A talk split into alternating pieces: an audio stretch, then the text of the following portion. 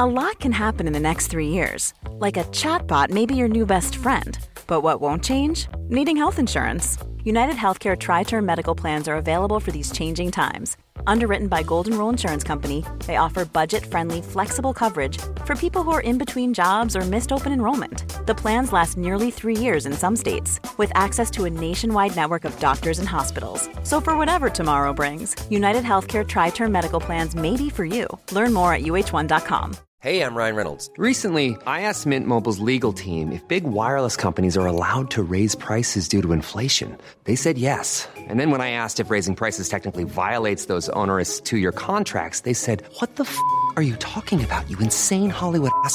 F- So to recap, we're cutting the price of Mint Unlimited from $30 a month to just $15 a month. Give it a try at mintmobile.com slash switch. $45 upfront for three months plus taxes and fees. Promo rate for new customers for limited time. Unlimited more than 40 gigabytes per month. Slows. Full terms at mintmobile.com.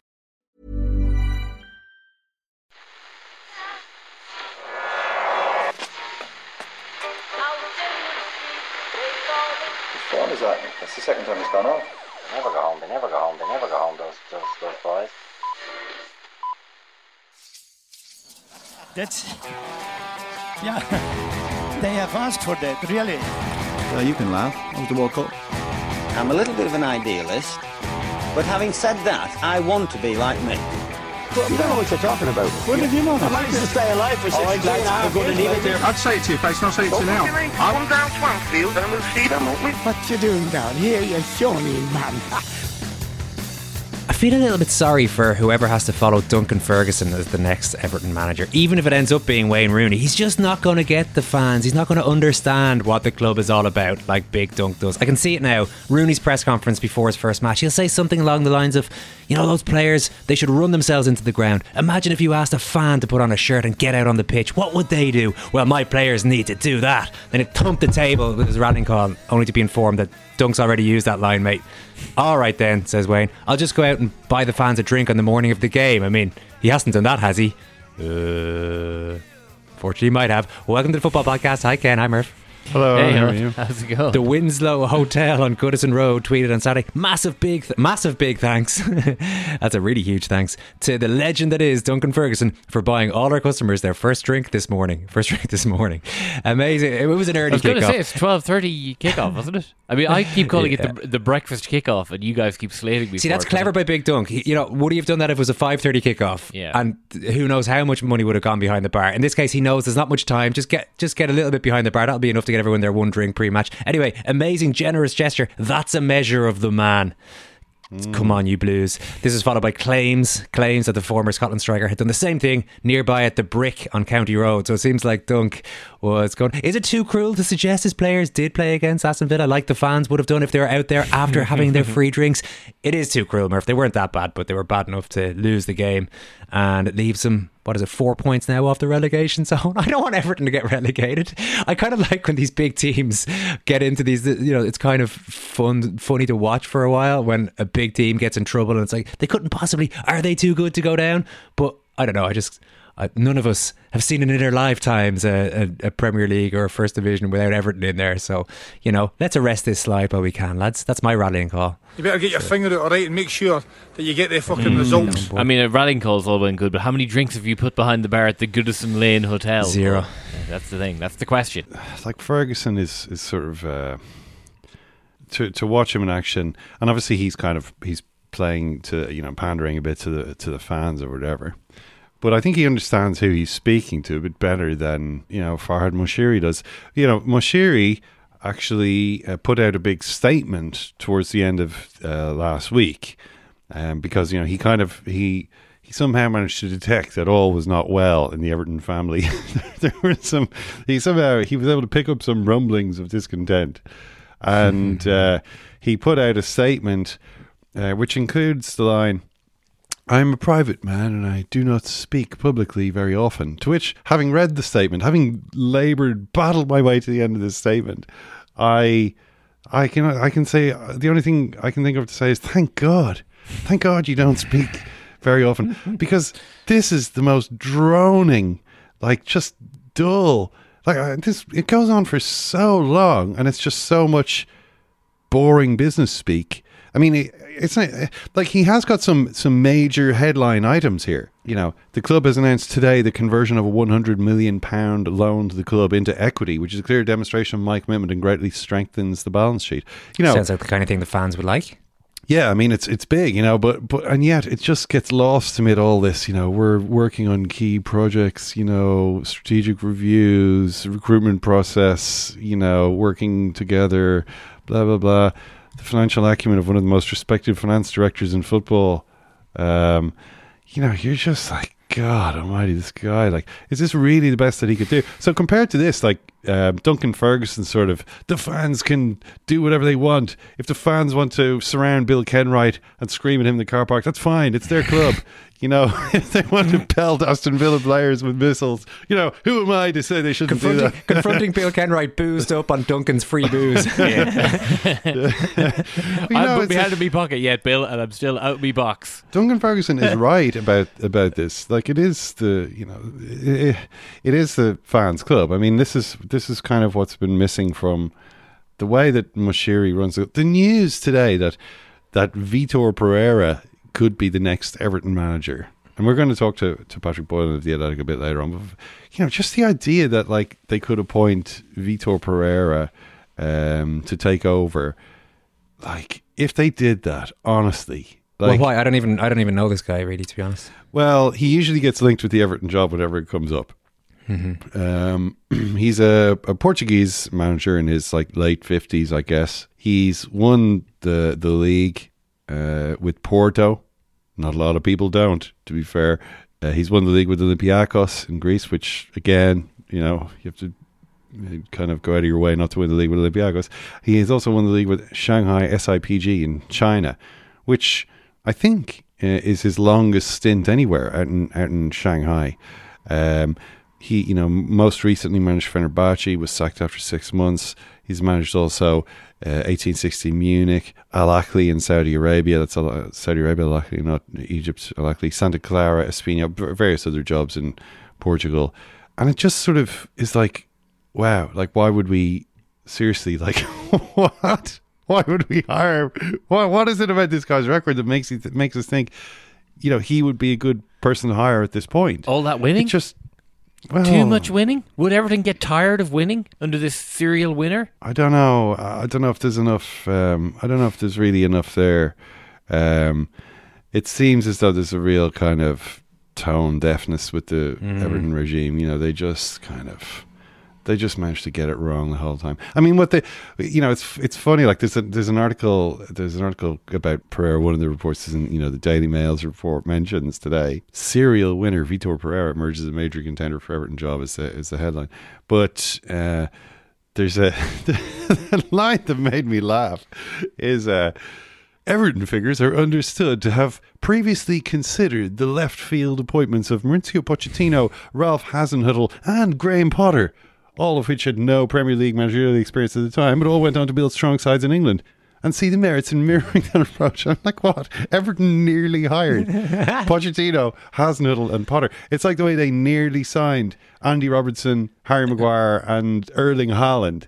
The, you know, the, like no team has, apart from like Spurs when they nearly signed Rivaldo or whatever, has, no team has got a uh, a list of nearly signings as as good as Everton. I Well, think. except for the Republic of Ireland national team, of course. Det är ju för Well, mig Dec- watching länge. Declan Rice once again stride around Old Trafford the other ah, day. Oh, well, the thought, the I thought mean, did occur. Wasn't quite enough, was it? Of course, No. Ricey. No, didn't quite, Poor quite Ricey. make it. Is that not kind of like a bit of a weird thing to be saying that? Like, we looked at all of these three guys who have gone on to be really good managers, but did not hire them. Did It's not, another yes, way Murph, of it re- is, it's it another a strange way that. to big up yourself. Yeah. Well, I think Here- they, they, you know, the the implication there, and I, and you know, again, that's a sort of uh, maybe maybe briefed information or whatever, but the but the implication appears to be, look, you know. Uh, it's like the, the the next line is Arsenal, Arsenal famously plucked Arsene Wenger, one of the greatest English top flight managers in history, from Japanese football. I mean, in fairness to Arsene Wenger, like he had previously been uh, battling it out with Olympique Marseille, uh, who at the t- who at the time in the early '90s were kind of one of the highest profile teams in Europe. You know, twice uh, Champions League or European Cup finalists. Uh, they did win the European Cup scandalously. Then you know they were involved in various corruption uh, allegations. But Wenger was like their, you know, they were Ferguson and he was Wenger. in this. You know, you know what I mean. Uh, it wasn't as though like he he had been completely unheard of. Like he he didn't they lose the Cup Winners' Cup final as well. Uh, his Monaco team. Um, you know, Glenn Hoddle had been out there playing for Arsene Wenger. So it wasn't as though, you know, oh, there's this guy in Japan, you know, he's he lives in a forest, you know, like the snow monkeys or whatever. like he, he sits in a he sits in a I swore in a I'd never go spring back. pool. Yeah. yeah, you know, and he's just he's taking a vow of silence. It's not like that. Like he was he was in Japan for like a few months.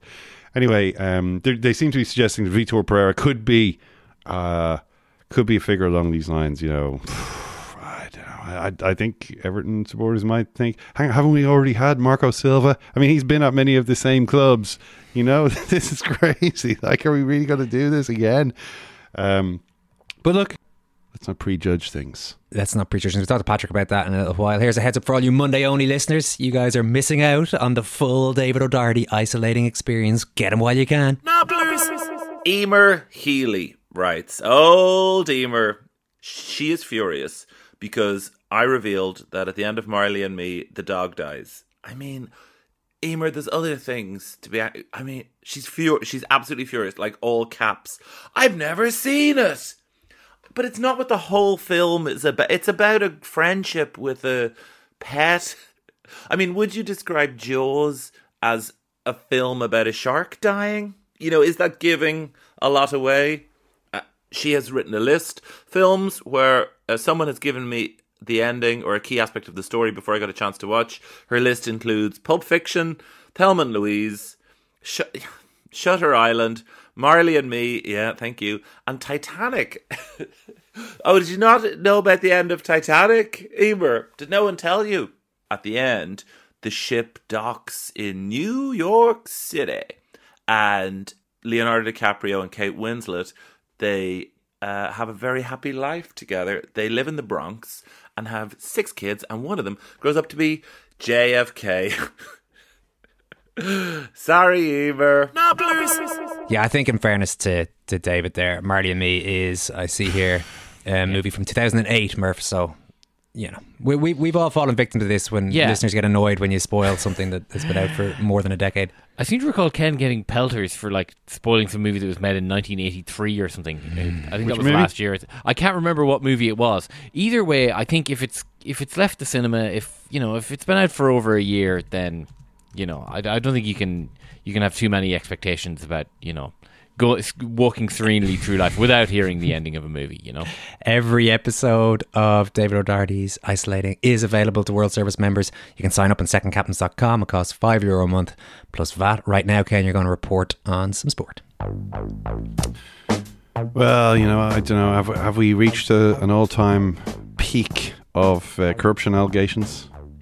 Uh, in in you know has has, has the ineptitude of VAR finally um, sent everyone completely insane? Broken people's brains. Some of us predicted. Some of us. Some of us suggested. Yeah, well done, Murph. Great prediction that time. Nah, no problem. Owen, you know me, I'm a straight shooter. I'll always call Love it your as I see column. it. Love your column in the Irish Times. Thanks, man. I appreciate Some appreciate of us that. suggested Thank you this very could much. be a problem. This could be a problem Every Thursday. Um, I mean, there's uh, Jim Piddock of the uh, an actor uh, with the Crystal Palace Supporters Trust. CPFC should request a PL investigation into that Liverpool game. Worst VAR referee decision I've ever seen. Either VAR doesn't work and should be scrapped, or there was corruption at play to try and keep the title race close. Um, that's uh, a sample of opinion on the, frankly, well, I don't know. I mean, the Liverpool uh, Crystal Palace refereeing decisions were, I thought, remarkable.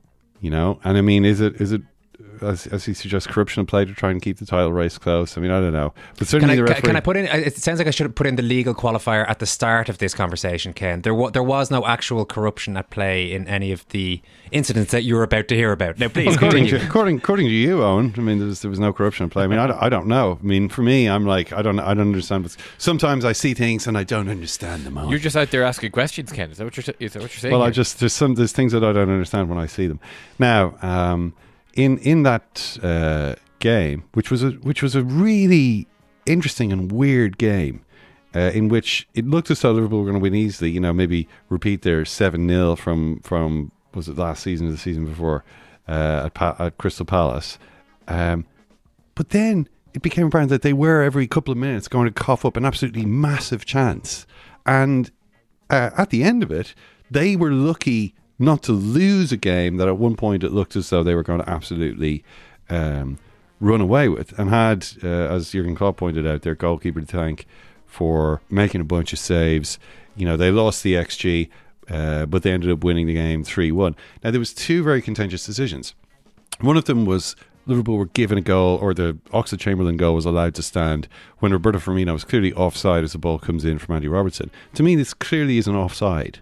It it, it is offside because. Uh, uh, as Robertson crosses the ball, Firmino jumps for the ball and he's he's straining every sinew to try and touch it. He doesn't touch it. It goes. It passes over his head uh, to Oxlade Chamberlain, who who isn't offside, but he controls it and he scores. But the point is that the defender who could be marking Oxlade Chamberlain is instead marking Firmino because he has to. He doesn't know whether Firmino's offside or not. Firmino is offside, but the defender's going to mark him. And as a result, Oxlade Chamberlain is at the back. He's free and he scores. I think Firmino is interfering with play, and that goal should be ruled out. For some reason, despite access to the replays, they uh, they didn't rule it out. Mm. So that was a that was a certainly very favourable decision from Liverpool's point of view. Um, they then, uh, you know, Palace had, had sort of were, were ripping um, apart the Liverpool high line. You know, Virgil van Dijk looking very, very ponderous, I would say, uh, repeatedly getting exposed by these balls in behind. And it really did look as though Palace were going to get the equaliser that really the performance had deserved. And then, uh, right at the end, another another one of these kind of big uh, blockbuster passes from Trent Alexander Arnold. Uh, Diogo Jota is running onto it and controls the ball, then goes to take a second touch on the ball, misses it, uh, collides with the goalkeeper, and then a penalty is awarded by not by the referee. The referee says, "Nah, don't think so. I think he just ran into keeper there." But the referees, uh, the referees then beckoned over. No, you know, we have to look at this and blah blah blah, and goes over and and awards a penalty. And I'm just thinking, I don't really, I don't see why this is a penalty. I think I'm you on this one, Kenny. Guaita, it's one of those ones where if the goalkeeper comes, the goalkeeper started to come out, and if he continued and cleaned the player out, then that's one thing. But you can see from quite an early stage, he's trying to pull out. Contact isn't exactly, you know, too robust and to you're you're always told if a decision is there enough there to overturn it, you know? Hmm. And if the decision of the referee was not to award a penalty in the first, sorry, I, am I'm, I'm actually getting that. I'm making that more complicated. It just wasn't a penalty, full stop. I think. Mm. But you know, in the age we live in, the way the way the, the it's phrased, uh, the way we watch matches, you you are conditioned now to think, okay, well, if a decision has been made, there has to be some really compelling evidence to overturn it, and I don't I don't see the compelling evidence even with all the replays. No, I mean what what it seems like to me is that um, I mean Jota tries to touch the ball, he misses it, and he then he he moves into the goalkeeper. I mean, you can see he's running in one direction, then he then he kind of diverts into the goalkeeper. Now, is that part of the same movement that he's trying to? He's sort of trying to flick the ball with his toe. Um, the leg just isn't quite long enough this time, uh, and the ball gets away from him. And you know, was that part of the movement that takes him into the goalkeeper? But you know, I don't know. Maybe maybe it is. But like, he does take himself into the goalkeeper. You know what I mean? Like you can see that he kind of he moves into the right. Whether he's always intending to do that or you know he meant to touch the ball, who knows? But it's like you've lost control of the ball and now you've run into the goalkeeper. How are you going to get a penalty for that? Really? You know, I mean, some of the decisions. I mean, he he, I'm sure would say, well, you know, uh, I was knocked down in the penalty area against Tottenham, and nobody gave a penalty, so now I've got one that was, some, you know, generous. Uh, it evens out. It's fair, but it's it's it's just nonsense. Like it's just it's just absolute nonsense. But then you know, you see. Uh, I mean, I also saw last night the, the Chelsea Tottenham game, the bizarre spectacle of Gary Neville just repeatedly insisting that is not a foul over footage of Harry Kane blatantly pushing No, Thiago Ken, Silva in the I back. I want to disagree. I, I, I want to disagree with you on one of these, but I can't manufacture any outrage makes, here. It makes uh, the podcast much better if one of us disagrees, but unfortunately, I unfortunately, know, but is people right. will see through. time. They see through it if it's Yeah. fake, and if it's just no, I disagree with that. So I, I have to be honest. I could not believe, and I didn't see Roy Keane post match. Apparently, Keane agreed with Neville. Did he? I'm not sure. No, But- Keane said Well, uh, believe it or not, Gary's wrong. Uh, Ah. So Okay. uh, you know he didn't he didn't agree with that particular call.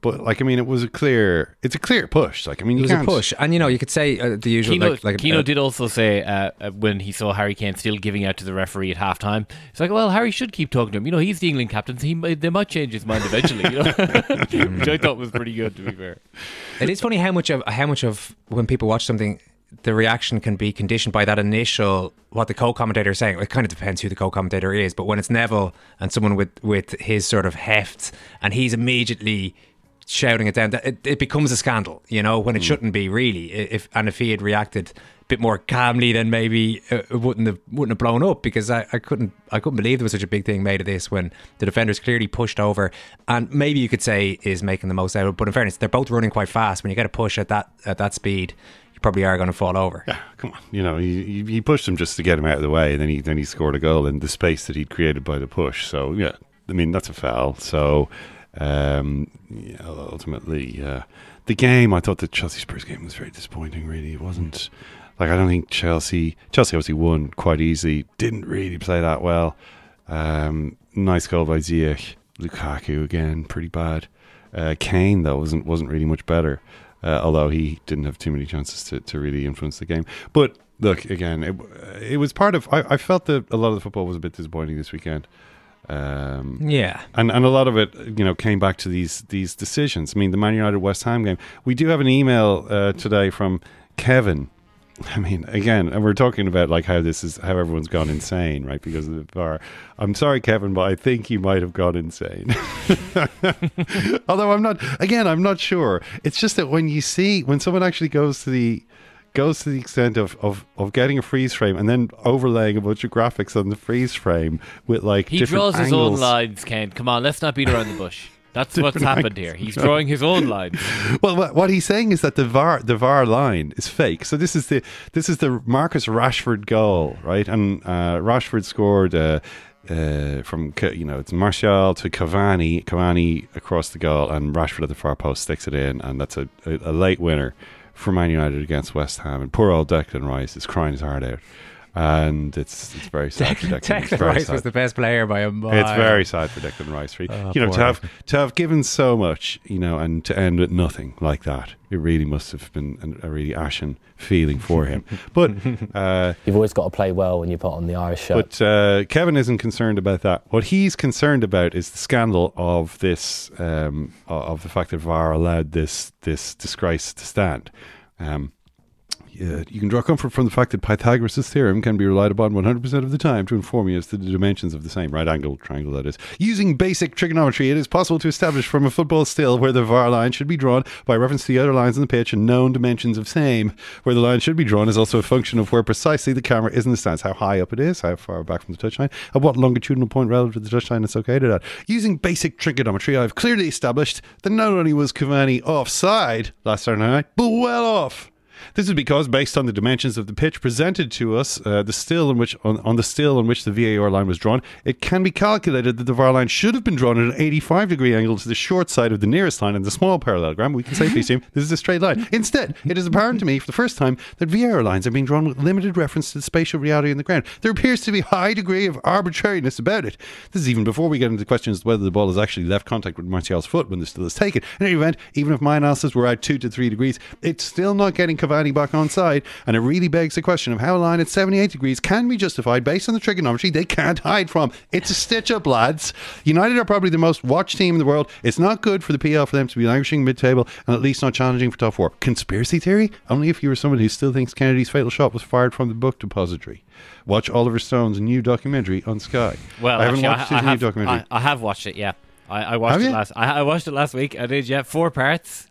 Is it good? Uh, you know what? I expected it to be even more unhinged than it was. Uh, not, not, I would say, pretty unhinged. I mean, if you're asking me right now, Ken, if you're putting me on on the spot, Lee Harvey Oswald, the sole Yeah. assassin on Dealey Plaza that day, 22nd of November 1963, not Mhm. for me. No, not for me. Not for No? me. You For me, so? we're talking at least two teams of shooters. One in the, maybe not even Harvey Oswald, Lee Harvey Oswald at all. He was sure he was in the book depository at the time, but did, did he actually have time to get down the back stairwell I don't think so, Ken. I don't think so. yeah, I don't think so. You're talking. I'm talking about a team of shooters behind the uh, at the grassy knoll behind the picket fence. Has he taken it on uh, from from his early '90s smash hit uh, movie uh, JFK, which I have watched, uh, not in many years, but I have Mm. watched it back and to the left, Back which I, which as far as I know, actually doesn't stack up in terms of physics, right? I'll answer the first part of your question first, which is to Mhm. say that in the aftermath of the release of 19, of uh, JFK director Oliver Stone 1992, uh, Mhm. the U.S. Congress reopened an investigation, and there were multiple documents opened at that time, and also, of course, by former President Donald J. Trump. But a can of soup, you can really put some power into Uh, that. he right? opened a few uh, files as well. So um, yeah, new shit has come to light again. new, yeah, a lot of a lot of ifs, a lot of buts, a lot of what have yous in this case. Yeah. Um, but maybe maybe you know we could do a deep dive with Oliver Stone for uh, Ken's next politics podcast. That'd be good. Well, new shit has come to light here via Kevin, Ken. And I, I think, I, I hope by this stage we have tweeted the still that Kevin has drawn up for us Ah, here. yeah, because it'll this conversation is going to make a lot more sense if you can just pause the podcast and look at what he has. Uh, He's gone to into such detail that he has the line that VAR drew and then his own line, what VAR should have drawn, which very clearly places Cavani offside before he passes to Rashford. VAR drew uh, a, a line at at 78 degrees, and it should have been drawn at 85 degrees. You know, and based on the angle of ACD, BDC, and distance between YZ and angle of line of WH player foot YZD should be drawn at 85 degrees. So the evidence is incontrovertible. Did he take in the curvature of the Earth though? That's the question. The, on, the only thing we don't have is answers from from the from you know the, the refereeing body as to how they can stand over this this nonsense. So maybe once that gets out on social media, they'll be they'll be forced to. Uh, to give Kevin his due here, that one did look offside when it all seemed to happen so fast. It was just you know, Old Trafford going absolutely jubilant, and you're looking thinking, well, was there was there maybe an offside in the, the first replay before any lines get drawn? The eye test, Ken told me Cavani's offside there. Looks like he's off. Uh, then once the lines eventually did come out, they had had it drawn in whatever way they draw it. We need Kevin a might VAR have his doubts about how it's whistleblower. That's what we need. We need a VAR whistleblower. Someone Yeah. deep inside VAR to come out Yeah. and blow the lid off this conspiracy. Well, look, you know, it's it's the um, you know, it's it's one of the oldest of all of the conformity experiments. You know, Solomon Asch, right? So you remember Solomon? You remember Solomon Asch? Uh, Owen? he, he had the uh, the the experiment. I mean, he used lines very much like the lines drawn by uh, by VAR, and basically I've the done my own lines, basically. The idea- this is the new line now. This is the, the this- idea was that I've done my own lines. the, the idea was that This that is the Polish American guy, Ken, the psychologist and, and pioneer in social psychology. That, I didn't. That's he is Asch. pioneer in social psychology. I wasn't Yeah. aware that he was Polish. Yeah, he did. Um, I mean, he was the one who did all the impression formation, pre- conformity, Yes, the conformity, suggestion. yes, of course. all that stuff. Yeah, Yeah, no, yeah, I know yeah. Solomon Asch. Yeah, go on. So, so the deal basically with the Asch conformity experiment is that you're there in a um, a room. The the person who's being experimented on unwittingly, the unwitting subject, is there. They probably know they're part of an experiment. They don't realize they're the only subject. Uh, all of the other people in the in the class with them are actually confederates. In the word we use in social psychology experiments, uh, co-conspirators, plotters, in league with the in league with Solomon Asch. And so, and the teacher comes in, and basically there's there's a bunch of lines on the board, and like you know A, B, and C, and like you know they're all different lines, or they're different sort of lengths, right? Sort of say A is five feet long, B is six feet long, and C is four feet long, right? They're kind of clearly different. And then you know there's there's another uh, line which is which is like five feet long, right? So it's the same length as like line A Mm-hmm. and you can, you can it's the sort of thing where you can actually see it clearly. You know it's not like oh i'm not sure. You can sort of see very clearly what it is. Uh, but then everybody starts basically giving the wrong answer. Like the, the teacher's Mm. like oh you know what, what line do you think is the same length as the one you know in the example? And uh, everyone sort of say oh you know it's line it's line b or whatever. So the question is if if if all of the confederates are giving the wrong answer how many times is the person going to go along with what their eyes are telling them. And again, this is this is kind of a clear one. This isn't as complicated as is Cavani offside. Like I mean, that's at least debatable. This is like obvious, and the answer is that you know in about a third of cases they'll just be like, yeah, okay, I agree. I, I agree with him. I, I think that's right. So you know, this is the way it is. Once they, once you see the line and people saying, "Oh, this is the this is the way it is," then there's a there's a powerful tendency to go, "Yeah, you know, I see the line. Seems fair. Let's move on." Mm. And uh, and you know, that's what these that's what these folks are relying on, Owen. That's what that's that's what they're relying on. So it's. Uh, you know, it's a sad, it's a sad state. It's just what is it? Two years after VAR was introduced, two or three years after VAR was introduced. We're, you know, we're already at this point where like the, you know, the mask has fallen. You know, and we we we're we're face to face with what with the reality of of the corruption that rules football. Is that is that where we're at? Not corrupt decisions. Continue. Wasn't for the likes of Kevin, you know, how much longer would this have would this have gone on for? You know, but now that Yeah, it's out in the open, uh, Kevin's released it in a timely fashion. Uh, we got first dibs, but this has the potential to blow the bloody doors off this entire VAR fiasco. Back and to the left. We've got more uh, correspondence on your Man City article, Ken. Oh. This sounds like something that I might have said la- this time last week, but no, it's continued. Non non World Service members might not realize that this went right through the week. Yeah, for you and also and it's the not show. it- it's not just Stu Brennan in the Manchester Evening News. Uh, there's more. Uh, listeners have been emailing in as well, uh, and people have been writing various pieces about Manchester City. You know, just what is it about them that's so boring? It doesn't make any sense. So. Uh, first of all, uh, City played against Southampton obviously the weekend and dropped points. And Guardiola gave this uh, just to magnificent spite you, just to spite you, kid. uh, despite well, because you know, well, the- Guardiola was was in magnificent form uh, after the game, responding to Sky's interview. Patrick Davison, um, as I'm sure you've already seen the clip, but in, just in case, here he goes. How do you feel about the point tonight? outstanding game. Prepared really well, and uh, unfortunately, the first action we conceded a goal, but we we make one of the best performances of the season. Really, that good? You thought it was one of your best performances of the season? By far. What makes you say that? What did you like about it? Everything. So that's Guardiola, very happy with the performance. Um, What I loved about it most was the the lean into the microphone to say "by far," uh, li- like he was appearing in front of the U.S. Senate. yeah, but you know, it's it's like it's again, you know, it's it's frustrating, obviously, for Guardiola always for to, to be judged on results. You know, you can see a similar sort of thing from say Frenkie De Jong, the Barcelona player uh, who scored the late winner for them yesterday uh, yesterday evening, uh, and saying after the game. Yeah, you know, I scored the goal, so everyone's going to say I played well. It isn't really like that. I mean, he didn't go as far as say, actually, I played pretty badly. Uh, but you know, he goes, you know, I haven't always been. It's, it's great when you score because everyone's like, oh, he's good. Karim Benzema saying the same thing recently. Actually, like, uh, yeah, we don't even look at what players do in the field anymore. It's just like, did he score? If so, then tick. If not, you know, why is this clown still get this clown out of my club? So. Um, I guess that's what Guardiola is talking about there. In reality, it wasn't that good a performance from City. I mean, it certainly wasn't by far one of their best performances, uh, I would say, of the season. I think I've seen them play a lot better than that. Um, but uh, to these responses, one came in from Bill Toomey, which I thought was interesting. Um, as someone who has an, uh, a Master of Science in Industrial System Optimization, what we are witnessing in Man City is so similar to the principles of scientific management which have revolutionized industrial efficiency over the past 100 years that it cannot be coincidental. I've wondered often over the years why the lessons learned in industry didn't transfer to football sooner. At the core of this industrial transformation has been the suppression of chaos by the continuous removal of variability. This was really started by Ford in the 1920s, but taken to a new level by Taiichi Ohno as head of Toyota later in the century. The core aim was to drive reliability and profitability by reducing variability in the manufacturing process.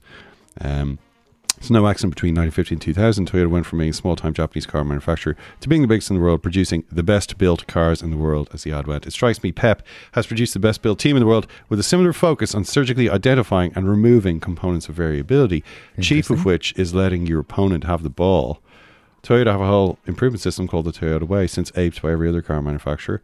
Uh, it recognizes the human as being one of the main components of variability. It sets out to reduce this by implementing what is known as standard work. Every factory, factory worker, every clerical worker, even manager, has a tightly prescribed way of doing each task, which can only be changed by a formal continuous improvement process. Poor Grillo, like. That was exactly what I was thinking. That's exactly it. Poor Grillo gets the ball out by the touchline. Just give me the ball and drop- get out of the way, all the the rest of you clouds. Is he going to drop the shoulder? Is he going to ghost inside? Or is he going to pass the ball back to Joao Cancelo, his main man? Uh, one huge benefit is that, as well as driving variability down, each worker can easily be replaced by another as each role is so tightly defined and documented. This whole dynamic of standardization, and interchangeability is so clear in the way Pep sets up his team. It leads to predictability, but also a sense of boredom. In a manufacturing context, boredom is good. Boredom is a good thing as it signifies a stable process. This boredom is what Pep is really looking for, as it indicates the system is working. I believe it is this you have been striving to identify recently. As a contrast, it strikes me Klopp prefers to promote chaos and trains his team psychologically and technically to embrace it. There's a lot more to be written, but the parallels are inescapable.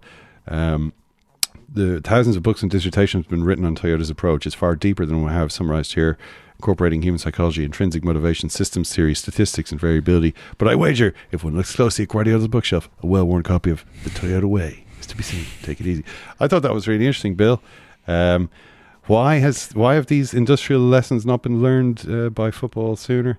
Boredom I- is good. Is not the sort of thing that's gonna you know sell too many tickets. Yeah, well, I, I, I think maybe it's because all of the people who, um, until quite recently, were involved in playing and coaching football were escapees from uh, this uh, Fordist industrial process that you describe. They literally were the, ones who were able to escape the factories and uh, and you know get paid to play or coach football. Were they interested in in uh, making the football environment a bit more like the industrial one? No. Uh, but now, of course, you've got people like Ferran Soriano involved. You know, all he does is go around having lunch with people. You know, he doesn't actually have to do this stuff. Uh, but is he going to apply these principles? Sure, he is. Um, is it going to make City more successful? Uh, well, does. You know, uh, maybe if, if this is what's if this is at the root of Guardiola's success, then I guess uh, it won't be long before other people start to uh, copy it. Um, what else? Okay, so we got another one here from uh, Uriah Kriegel, who says, "Hello, second captains. CC Jonathan Wilson. Don't know why he's CC'd, uh, but anyway."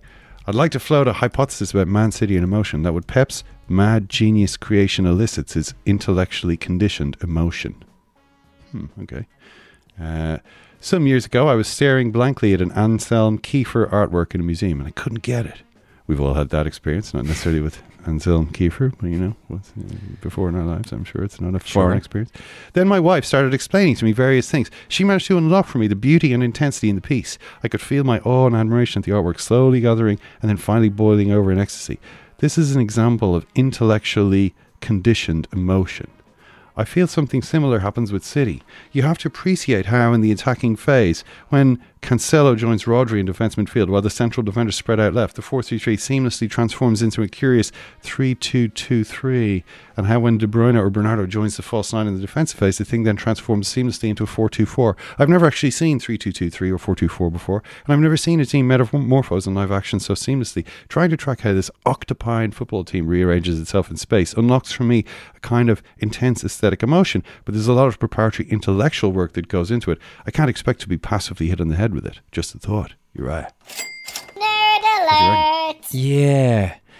You know, I have an image in my head of a clip I saw of Diego Maradona last week hmm? in some sort of an exhibition or training scenario where he kept hitting the post and you, you realize after a while he was deliberately doing it. There's a Mm. goalkeeper there and he's just making the goalkeeper move left and right, kicks five goals, five shots against the post from a- distance, and then at the end just chips the goalkeeper to take the piss out of him, which he seems to do in uh, all of these clips of Maradona in training always end with him chipping, the goalkeeper, from laughing, Yeah, ru- running away from the goalkeeper. exactly. And the crowd, you could see the crowd reaction to it. Maradona being the ultimate footballer who makes you feel something. You don't have to think about it. You don't have to be told why the, you, you should feel a certain way.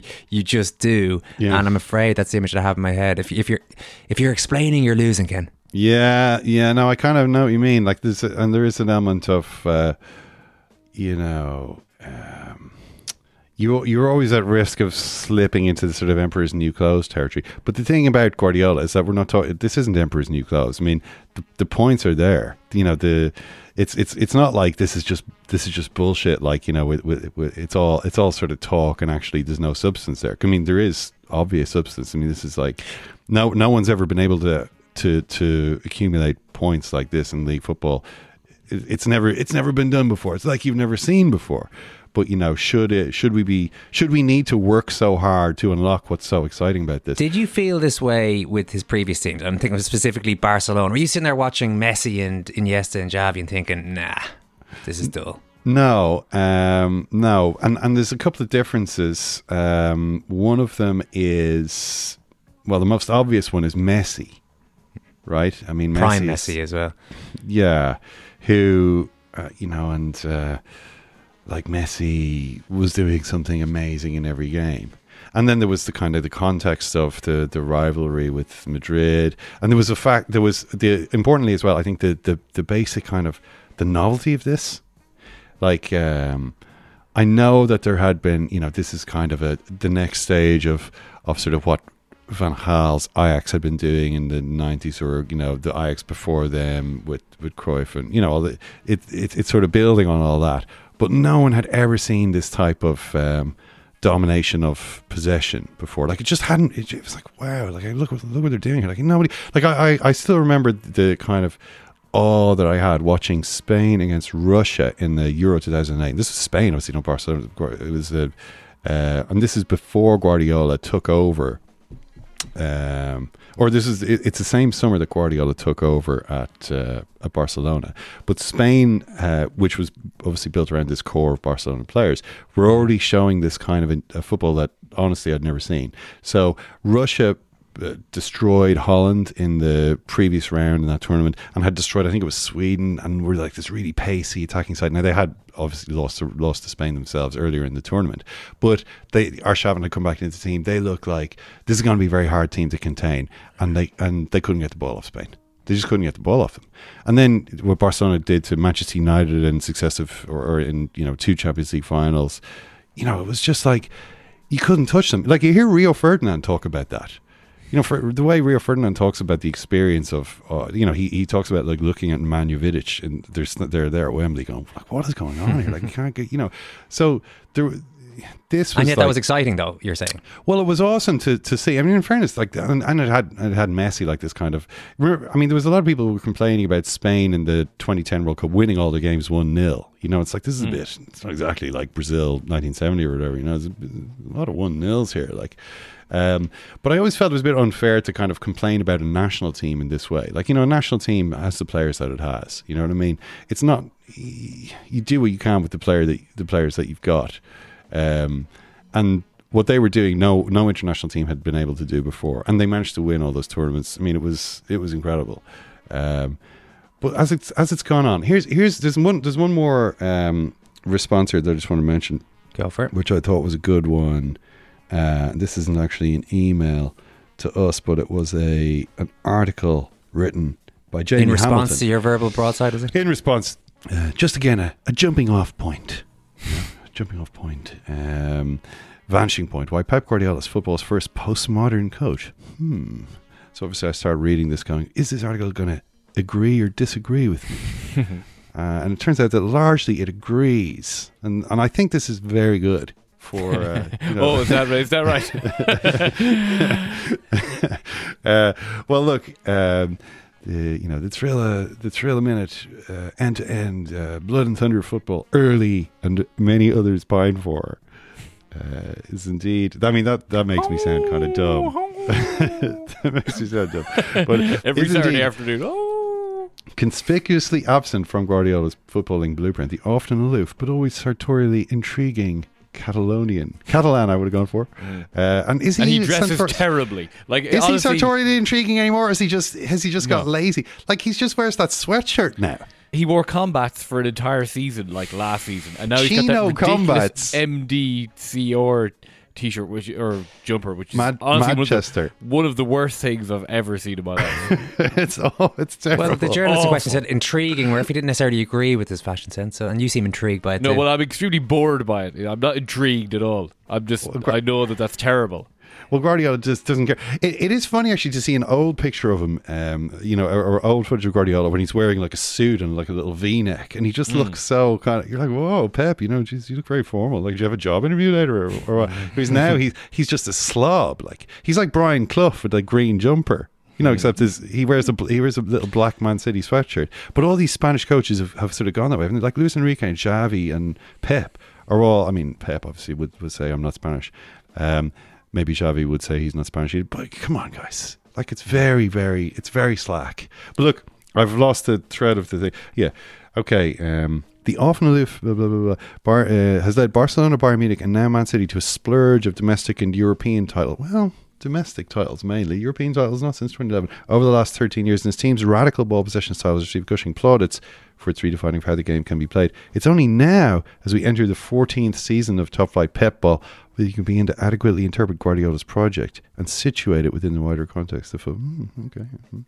Uh, and he makes the point. Um, Events were previously marked by a distinct time and space are now assembled together, dislocated from their authentic locales to coexist discordantly, Pollock-like on a singular homogeneous. See, he's mentioning Jackson Pollock here. You know, who is it the pre- in the previous email? Anselm Kiefer. You know, we're getting a lot of these sort of Mm. 20th century artists. You know, who who like to splatter paint on canvas. You know, um, you kind of again. A little bit of brain work is re- is required. You know, you've you've got to artwork that you've got to meet halfway you know, if you're not going to be like, hang on, but this is just a load of bollocks, isn't it? you know, that sort of.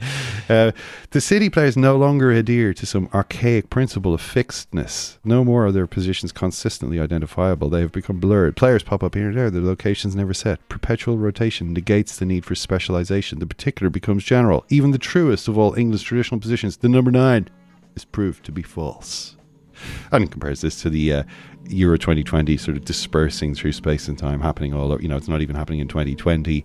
Uh, it's not happening in any one country. What place more apt than the great vista of disappearance itself, the desert for this year's World Cup to be staged? All of this leaves so many of us feeling numb.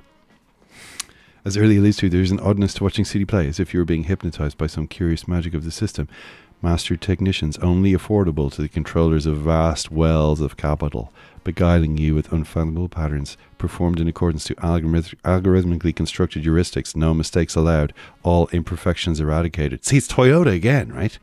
Uh, in some sense, Guardiola City are the most potent of sedatives, footballing soma for the armchair tactistocrats. At this point, resistance seems futile. Perhaps the most vital element of Guardiola's football is that through its dominance, it reveals to us the true nature of the reality football has lost itself in. By unashamed, and this is an this is an interesting sentence. By unashamedly harnessing the power of capital to animate his meticulously codified game theoretical system, Guardiola inadvertently presents to us the gods we we too have so blindly chosen to worship. It is we who have elevated these forces to positions of apparently unassailable supremacy. That's the thing about Pep. He's a real overdog guy, isn't he? Hmm. He's a real like, you know, he's, he's not one to be like. Uh, oh, well, I you think know, this, is the interesting thing about the Barcelona question that Don asked you earlier. Is like he did have. Uh, obviously, you've uh, outlined how much money Barcelona spent throughout the the noughties when talking about how how screwed they were, at, you know, at last summer.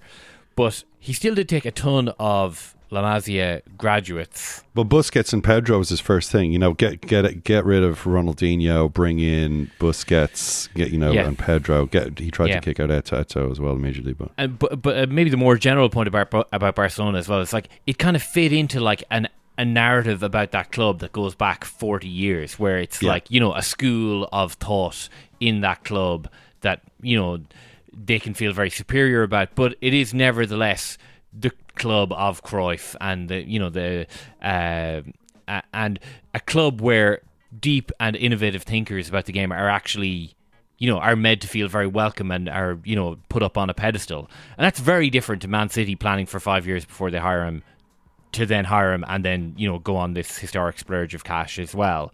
Like, it is just a different thing. You know, he was an unproven 37 year old when he took over at Barcelona, which is a club that he used to play for. There is romance in the Barcelona story uh, even if you took Messi out of it, it's still a, like a romantic story. It's his hometown club, etc., etc., and that's obviously not going to bore you as much as as the Man City uh, story, even if the styles of football are actually quite similar. Yeah, um, there, there's that sort of like, you know, um, if he was if he was doing this with Leeds or something, you know, then everyone would be like, "Whoa, this is amazing." But it's kind of like, yeah, yeah, we sort of expect City to have the best team. To be honest, Okay, I'm I'm nearly finished here. This is, you know, I haven't read the whole thing. Guardiola's football is itself a system of control. I'm just, I think this is interesting, just in terms of how it echoes the other email. The players comprise a complex network capable of dismantling and reassembling itself in relation to the problems being posed. Each number is a node communicating collectively through a hidden syntax of movements and gestures, a swarm consciousness, playing its own version of 5D football chess. It's kind of like the previous uh, email comparing them to an octopus. Did you see that that film, the octopus film movie on on Netflix? Uh, no, not No. yet. No. It's good. It's a bit weird, but interesting. I think we've had enough segues for now, though. So let's, Guardiola City. let's come to a final point on Guardiola this Man City have no spine. Spineless and soft. This used to be an insult. They are invertebrate. The team's limbs Spineless. dislocated from their sockets. This is a football that has moved beyond traditional notions of structure. It is post-structural, but with this phase shift comes an unshakable feeling of alienation, as though something so dear to us has been misplaced and lost. So, yeah, I mean, again, as I said, I, I feel that that uh, essay um, basically agrees with me, and Which is the so main thing. I I think, yeah, you know, I, I would say, good. You know, it's great to uh, it's great to have these uh, very agreeable conversations with so many uh, so many readers and listeners. Now, can Meath go for the goal here? 213 to 113. This is like old times at the moment. Hurt them, kill them, injure them. A route ruined on the 45 metre line. This is deliberately to stop Meath's momentum. Have no doubt about that. When Dublin get vulnerable, they always do this. Always and ever. And always and ever have. That was our mentality in the 80s. Hurt them, kill them, injure them. Something we footballers are missing now. The killer instinct. Killer instinct. Tough fight, the lad is bloody air. Two or three players need to be stopped. Some way, somehow, they need to be stopped. Hurt them, kill them, injure them. Killing Dublin, stopping Dublin. There's certain things we need to do to stop them, you know? There's still a chance for me, And Dublin at the moment are holding on to it in an obnoxious fashion. This is ugly, ugly football. That killer instinct. That killer instinct. Your purpose on this planet is to stop Dublin. Hurt them, kill them, injure them. Do anything you've gotta do. They're just gonna be stopped. They're either gonna be outplayed or they're gonna be removed.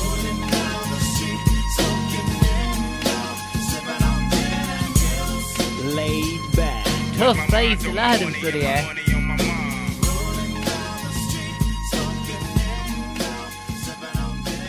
The last time we had the Athletics Everton correspondent Patrick Boyland on the podcast was the day after the Merseyside Derby defeat, I believe. Um, pretty toxic atmosphere then, Patrick, and despite a few high profile departures in the meantime, uh, things haven't exactly improved over the last number of weeks. Yeah, I, I guess you could say that I take take my time and I, I pick my moments as to when I when I come on. It always always seems as though when I speak to you guys, Everton are in a crisis. I suppose. That's in fairness, that is probably our fault. I'm sure Everton fans will note that we're uh, yeah we're we're dragging you on after these things, but it just they they, they just I think are one of the most interesting clubs at the moment.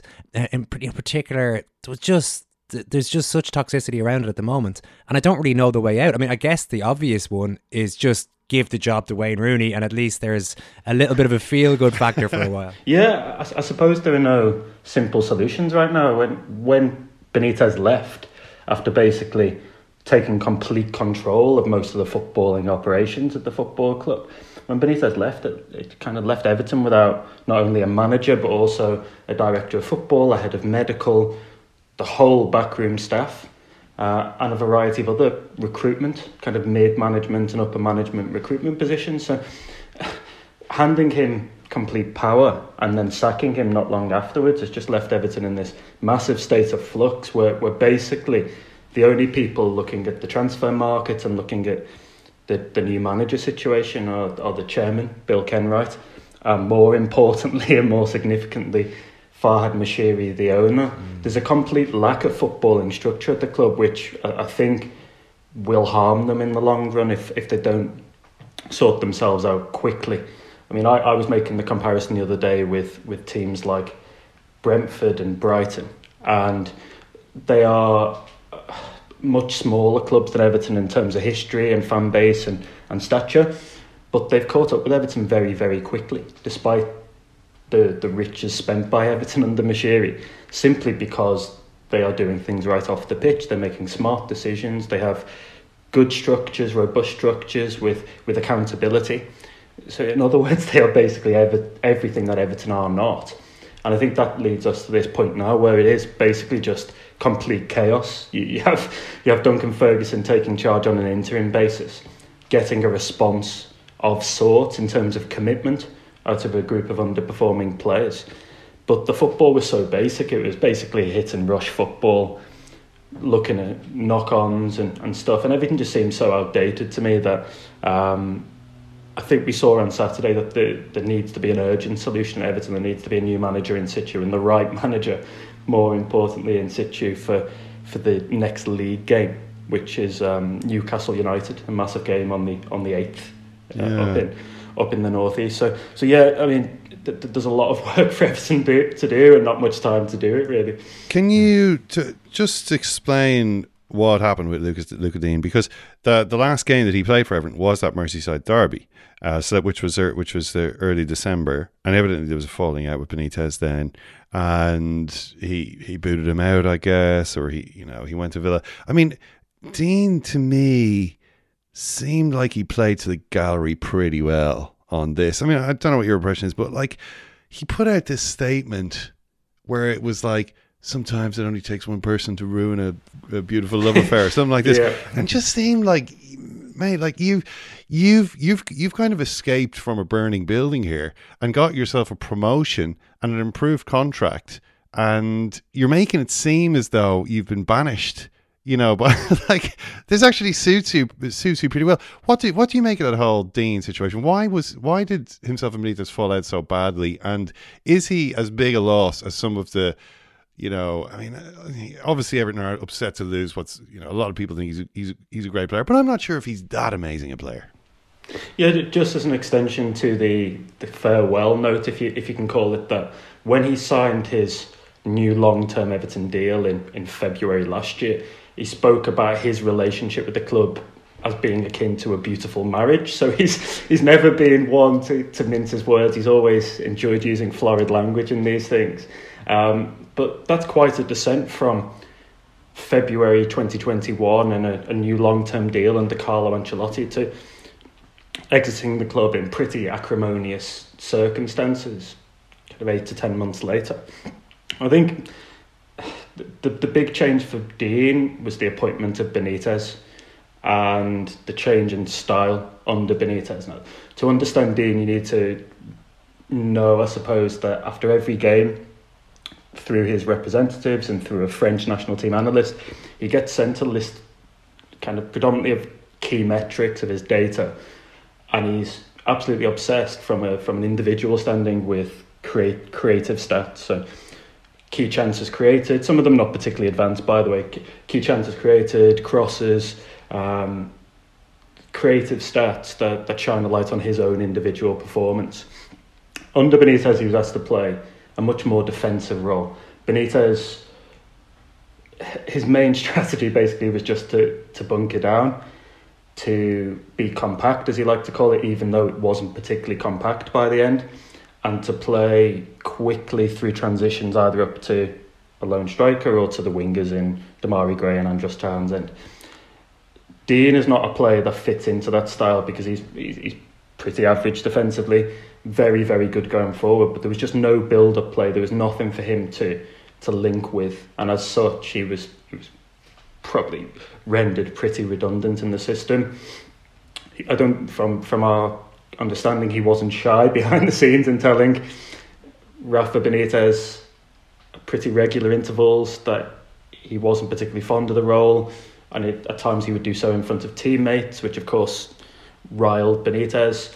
And I just think it all came to a head before the Arsenal game in kind of mid December, where he was he was left out of the squad altogether at a time when Everton actually weren't well stocked. They, they had injury problems. There was a bit of COVID in camp, um, but Digne was axed altogether after this Yeah. pretty heated heated argument, as we understand it. The interesting thing is that because of Benitez's unpopularity at Everton, supporters after these events and the reporting of those events divided themselves into two pretty distinct camps. It was the, the, the pro Lucas Digne, there was the pro Rafa Benitez, and there was almost no middle ground.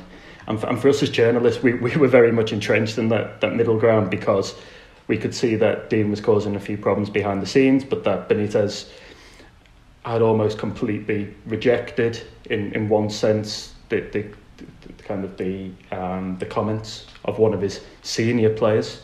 Um, and it just all came to a head over that period. I think it was I was I was told the night that Digne was left out of the Arsenal game that it was unlikely he would ever play for Benitez again. He felt so strongly about it, and Benitez felt so strongly about it, and the confidence had been undermined on both sides that it was basically inevitable that he would have to leave in January and, and, and go elsewhere. Right. As it happens, I think he's he's actually got a pretty good deal out of this because Everton are in free fall. Villa under Gerrard, uh, I suppose, upwardly mobile. He's playing a, a pretty attacking role, as, as you saw at the weekend, and he's on improved terms. He was already on a very good deal, con, kind of considerably north north of a, of hundred grand a week at Everton. Yeah. But he's improved those terms again in, in joining Aston Villa. So it's not the, the worst result in the world No. for, for Lucas Digne. He's living Um, the dream. He's absolutely living the dream. But they, but Everton have already have already spent uh, the money that they that they have um, taken for for Lucas Digne on a couple of new fullbacks. Um, I mean, they, they've they've actually they've spent thirty three million, I think, already in this window. This is in keeping with their massive spending of, of recent years. So Vitaly Mik- Mykolenko from Dynamo Kiev, Nathan Patterson from Rangers. So a, a Ukrainian international left back and a Scottish international right back. Now these guys might turn out to be good players. Uh, let's wait and see. They, you know, not a lot of Everton sightings have in recent years, but this, you know, it could happen. The thing that interests me about this, though, is uh, does this mean good night, Seamus Coleman? Well, interestingly, Everton have been, as I think I said to you last time, Everton have been looking at a long-term successor to Seamus Coleman as, as they described it for, I'd say, two to three seasons. And even Coleman has, has understood that the, there's been a need for at least somebody to challenge him for, for his place and to take minutes off his schedule every, every now and then. Um, in recent weeks, Coleman has become second choice. He's been displanted in the starting lineup by Jonjoe Kenny. And even after Nathan Patterson, the young right back from Rangers, came in, Coleman was second, Patterson was third, and Jonjoe Kenny was first. I find that a very bizarre situation because the idea was always that Everton would have somebody to come in for the here and now and maybe have a, a long term future at the club, but that would, would contribute in the present day, would put pressure in and kind of maybe supersede Seamus Coleman over the course of a season. But for that player and Nathan Patterson to come in effectively as third choice, and for the n- number one in that position to be a guy that they basically decided was no longer good enough for the football club in Jonjoe Kenny, I, I think that almost shows you the muddled thinking at Everton uh, over the last few years. Kenny's been available for sale now for, for a couple of years. He was on loan at Celtic last year, didn't do particularly well. Had a better loan spell at Schalke, who couldn't afford him the, the year before. Uh, but he, uh, he'd been uh, pretty well known in footballing circles that he's been available and that Everton haven't fancied him. Um, so quite why, with his contract due to expire at the end of the season, he's become the number number one option is, is beyond me. I think it also says something now about the, the state Everton find themselves in at the moment, in that they've signed players for the long term in Mykolenko from Dynamo Kiev and Nathan Patterson from Rangers. These are guys that, in Mykolenko's case in particular, are going to take a while to, to get up to speed in English football. They're not players you would bank on, however talented they are and, and may be, to get you out of the hole that Everton are in right now. And instead, Everton are looking at experienced heads players like Jonjoe Kenny, Seamus Coleman, uh, even Ben Godfrey playing out of position at left back as, as another example um, to, to bail them out right now. Um, so, yeah, just a, another example of the, the muddled thinking. They, they spent that money early doors, and from that point on, it was essential from an FFP standing that they shifted somebody, and that, that somebody proved to be Lucas Digne. None of this muddled thinking that you describe uh, leads me to believe that they'll necessarily pick the right manager of the club. Which, and you said this is the key; they have to get the right manager. But who is that? Is it does it does it begin and end with Wayne Rooney? Um, I think Wayne Rooney is is to me at least is becoming an, an, an increasingly attractive proposition. despite the lack of experience. Well, I mean, I'm just looking at the, the links with the other managers right now, including Vitor Pereira, who's uh, was sacked by Fenerbahce, his last club, after six months. Took 1860 Munich in, in Germany into the third tier of German football. Um, he's he's got quite an itinerant CV that doesn't make for great reading, particularly when you look at his recent history. That's the quality of names at the moment that Everton are, are looking at.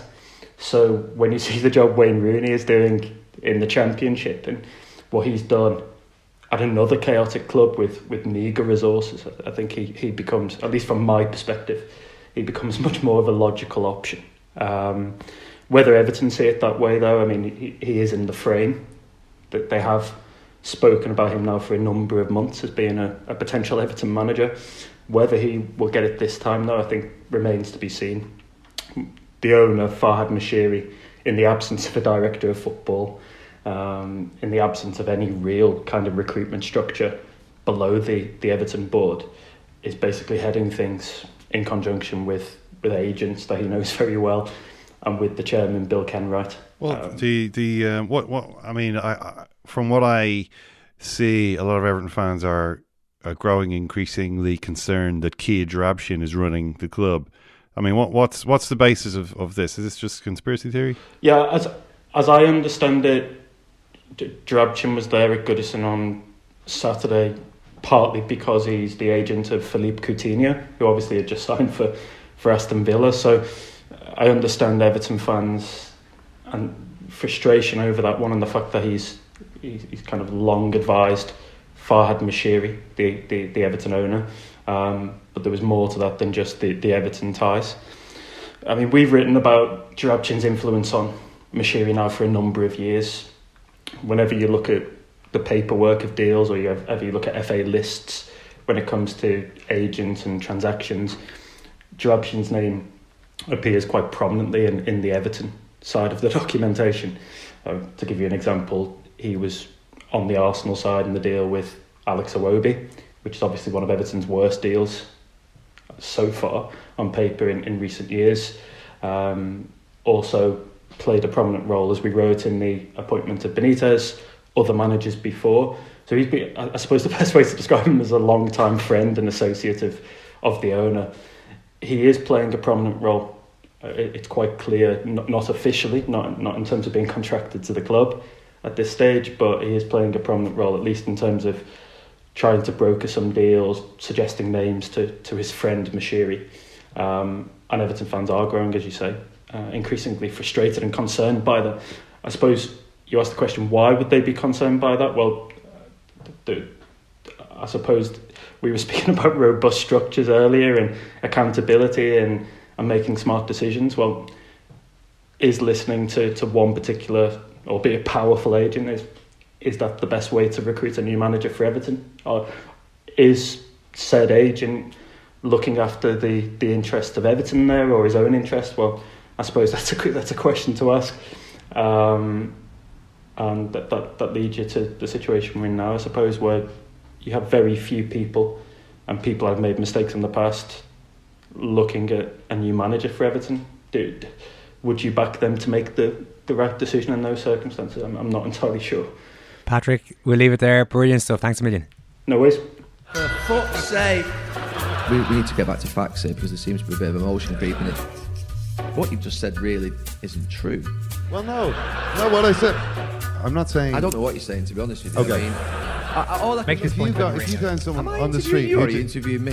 He's a god, he's a man, he's a guru. You cheeky bastard. You're one microscopic cog in his catastrophic plan, designed and directed by his red right hand. He did. I've, I've heard. I've, I've Who just did? Let me right off finish. what happened to Chelsea. For fuck's sake. Well, this is going splendidly, everybody. Put the cameras up if you want. Let's have a chat. Everybody would think that that the appointment of Jose Mourinho would have been a great appointment for Manchester United to win trophies. That they would win trophies under Jose Mourinho. Well, I don't think everybody would have thought that, but I think somebody who didn't know a lot about football would have thought that. What, the Manchester United? Jose Mourinho? Yeah. You cheeky bastard. For fuck's sake. You cheeky bastard. For fuck's sake. I already mentioned David O'Doherty. All episodes of Isolating with David O'Doherty are available on the World Service. Any other reasons to join up? Well, possibly the fact that we'll be talking about the greatest two minutes in NFL playoff history with US Murph this week, Kieran. Oh, what a weekend, on What a weekend. I mean, we may have to do, spread it out over like three shows. US Murph parts parts one, two, and three. Yeah, yeah, yeah. That's Basically Tuesday, all four matches Thursday. were yeah. humdingers. Ah, it all decide. Oh, it all came down to the kickers in all four games with time up on. You can't ask for any better than that. We'll talk to you tomorrow if you remember. If not, sure, we'll just chat to you next week, I suppose. Secondcaptains.com is the place to sign up if you're interested. Thanks, Ken. Thanks, Kieran. Thank you, Owen, and thank you, Kieran. Thank you, Ken. Thank you, Owen. Thanks so much. Chat to you soon. Back and to the left.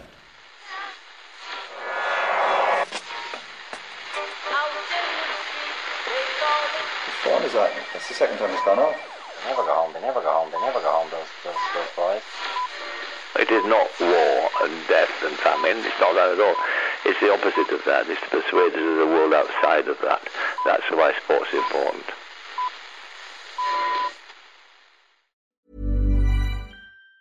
Planning for your next trip? Elevate your travel style with Quince. Quince has all the jet setting essentials you'll want for your next getaway, like European linen, premium luggage options, buttery soft Italian leather bags, and so much more. And it's all priced at 50 to 80% less than similar brands. Plus, Quince only works with factories that use safe and ethical manufacturing practices. Pack your bags with high-quality essentials you'll be wearing for vacations to come with Quince. Go to quince.com slash trip for free shipping and 365-day returns. Mom deserves the best, and there's no better place to shop for Mother's Day than Whole Foods Market. They're your destination for unbeatable savings, from premium gifts to show-stopping flowers and irresistible desserts. Start by saving 33% with Prime on all body care and candles. Then get a 15-stem bunch of tulips for just $9.99 each with Prime. Round out Mom's menu with festive rosé, irresistible berry chantilly cake, and more special treats. Come celebrate Mother's Day at Whole Foods Market.